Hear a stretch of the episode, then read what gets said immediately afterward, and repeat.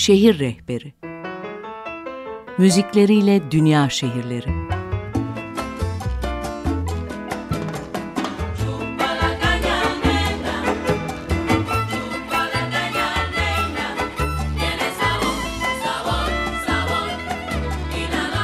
Tarihleri, gezilecek yerleri ve müzikleriyle dünya şehirleri.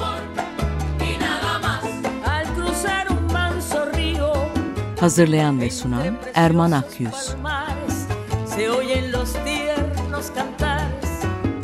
que salen de tu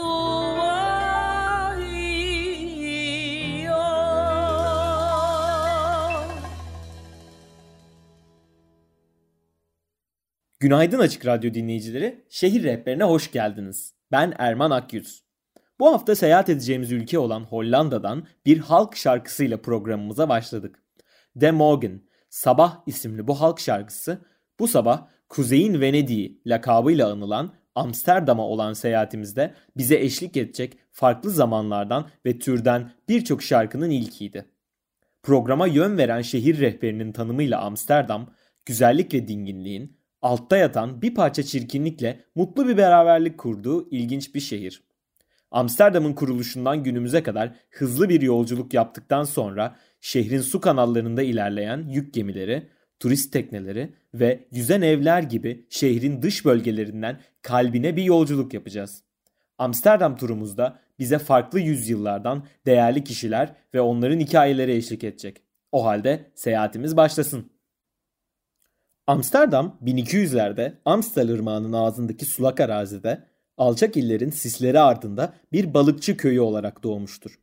İlk sabit meskenler selden korunabilmek için insanların oluşturduğu tepecikler olan tertlerin üzerine kurulmuştur. Yerleşim yeri büyüdükçe Van Amstel lordlarıyla nüfuzlu Utrecht piskoposlarını arkasına alan Hollanda kontlarının arasında feodal mücadeleler başlamıştır ve sonraki yüzyıllarda bu mücadele devam etmiştir. Amstel Nehri'nin ağzındaki bu küçük kasaba kendini hem düşmanlarına hem de suya karşı güçlendirmişti. 1385'te balığı uzun süre koruyan ve ihraç edilmesine olanak sağlayan bir saklama yönteminin keşfedilmesiyle kent hızla zenginleşti. Kasaba Hamburg'dan gelen ticaret mallarının satıldığı bir limana dönüştü. Kıyıdaki ambarlı evler ticaret amaçlı kullanıldı. Burgonya düklerinin alçak illerdeki hakimiyeti evlilik yoluyla Avusturyalı Habsburglara geçti. Amsterdam 1500'den itibaren Hollanda eyaletlerinin en önemli gücü oldu. Baltık ticareti zenginliği arttırmış ve şehir hızla büyümüştü. İspanyol Habsburglar Kuzey Avrupa'yı kasıp kavuran protestan reformasyonunu durdurmaya çalıştı. İspanyol 2. Felipe'ye karşı Hollanda direnişi 80 yıllık iç savaş ve dinsel çekişme ile sonuçlandı. Amsterdam İspanya'nın tarafını tuttu. Ancak 1578'de taraf değiştirerek geleceğin Hollanda Cumhuriyeti'nin protestan başkenti oldu. 17. yüzyıl Amsterdam için tam bir altın çağı oldu.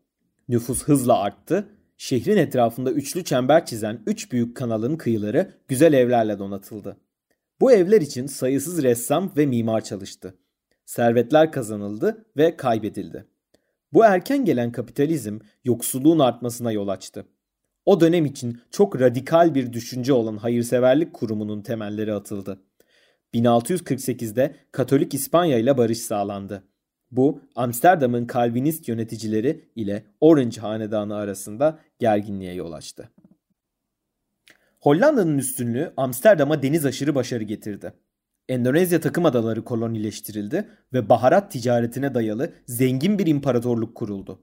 Hollanda Doğu Hindistan Kumpanyası büyük ahşap gemileriyle iyice zenginleşti. Yeni dünyada Brezilya'da etkili oldu. Manhattan'ı satın alarak New Amsterdam'ı kurdu. Fakat İngiltere Hollanda'nın denizlerdeki gücünü 17. yüzyılda yok etti. Gerilemesine rağmen Hollanda İmparatorluğu'nun zenginliği sürdü. Amsterdam'ın gemileri ticaret gemilerine dönüştü ve 18. yüzyıl ortalarından sonra şehir dünyanın finans merkezi oldu. Avrupa'nın dört bir yanından gelen Yahudiler de dahil olmak üzere şehir göçmenlerle doldu.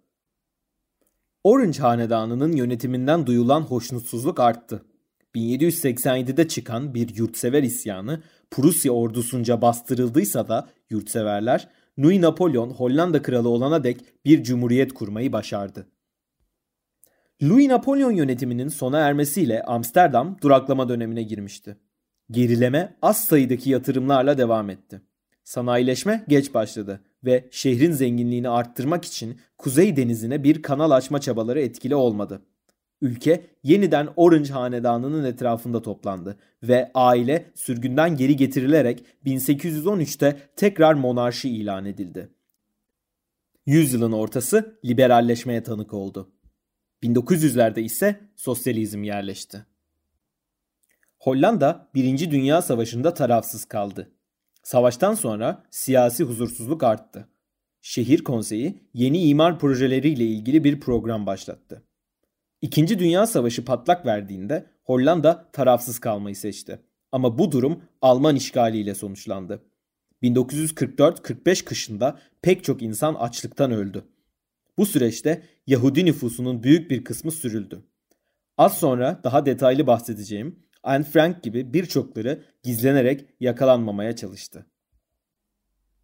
İkinci Dünya Savaşı'nın sona ermesinin ardından Amsterdam bir dizi toplumsal sorun yaşadı.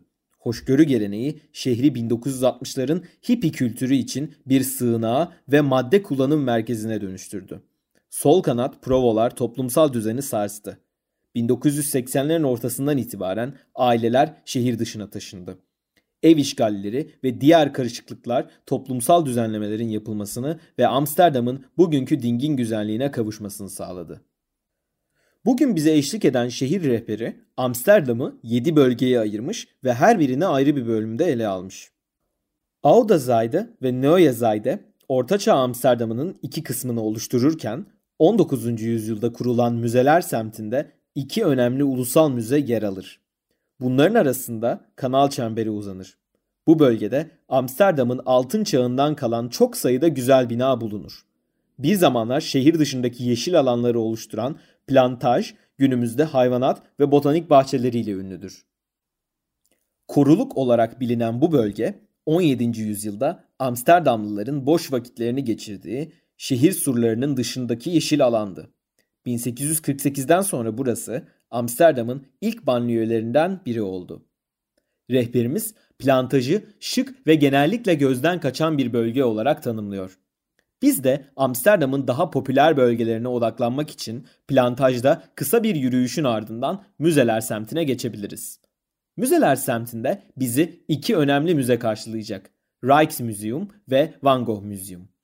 Bunlardan daha yenisi olan Van Gogh Müzesi ve Van Gogh'un kendisi hakkında konuşmaya başlamadan önce bana Van Gogh'u ve resmettiği kırsalları anımsatan eser olan Franz Schubert'in 6 Müzikal An serisinin 3. bestesini dinleyelim. 1973'te açılan Van Gogh Müzesi'nin koleksiyonu sanatçının kardeşi Theo Van Gogh tarafından toplanan 200 resim, 500 çizim ve 1000 civarı mektuptan oluşur. Van Gogh'un Hollanda ve Paris ile Provence dönemi eserleri birinci katta sergilenir.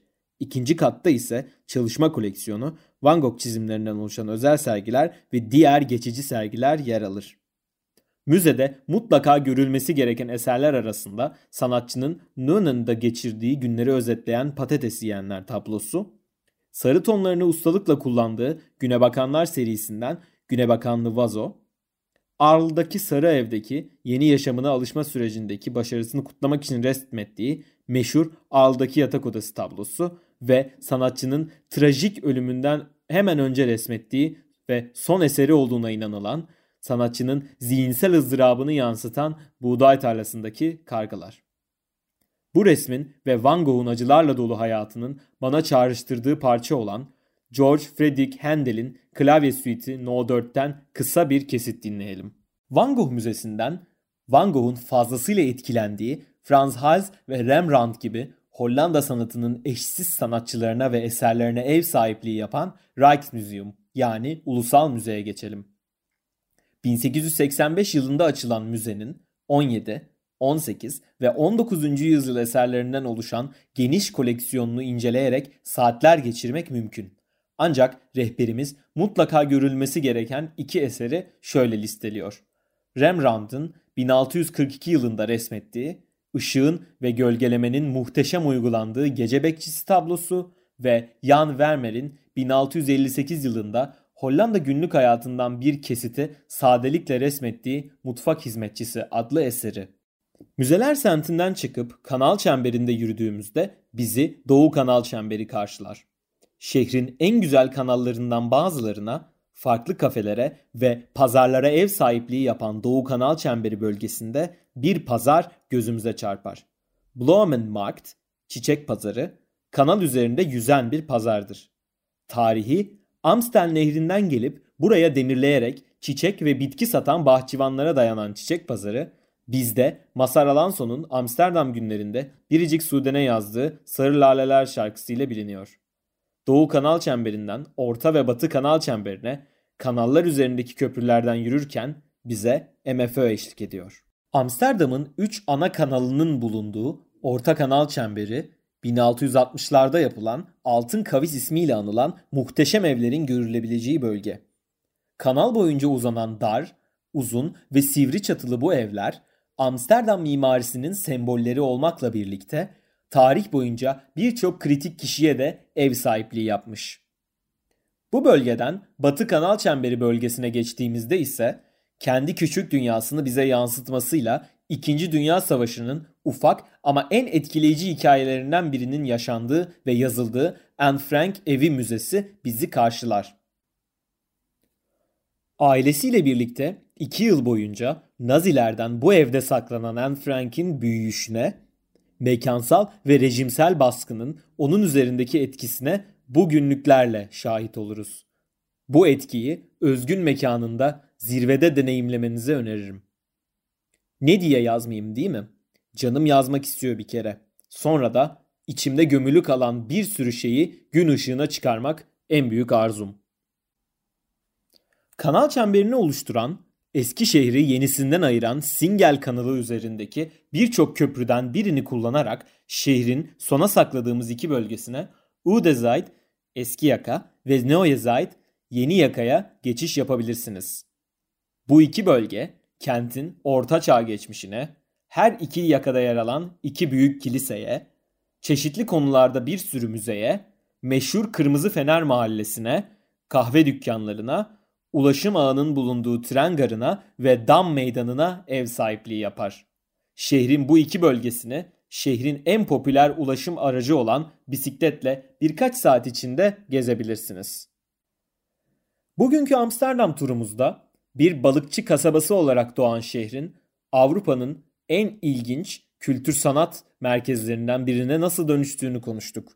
Programımızın sonuna gelirken Night Flight grubundan Amsterdam şarkısı bize eşlik edecek.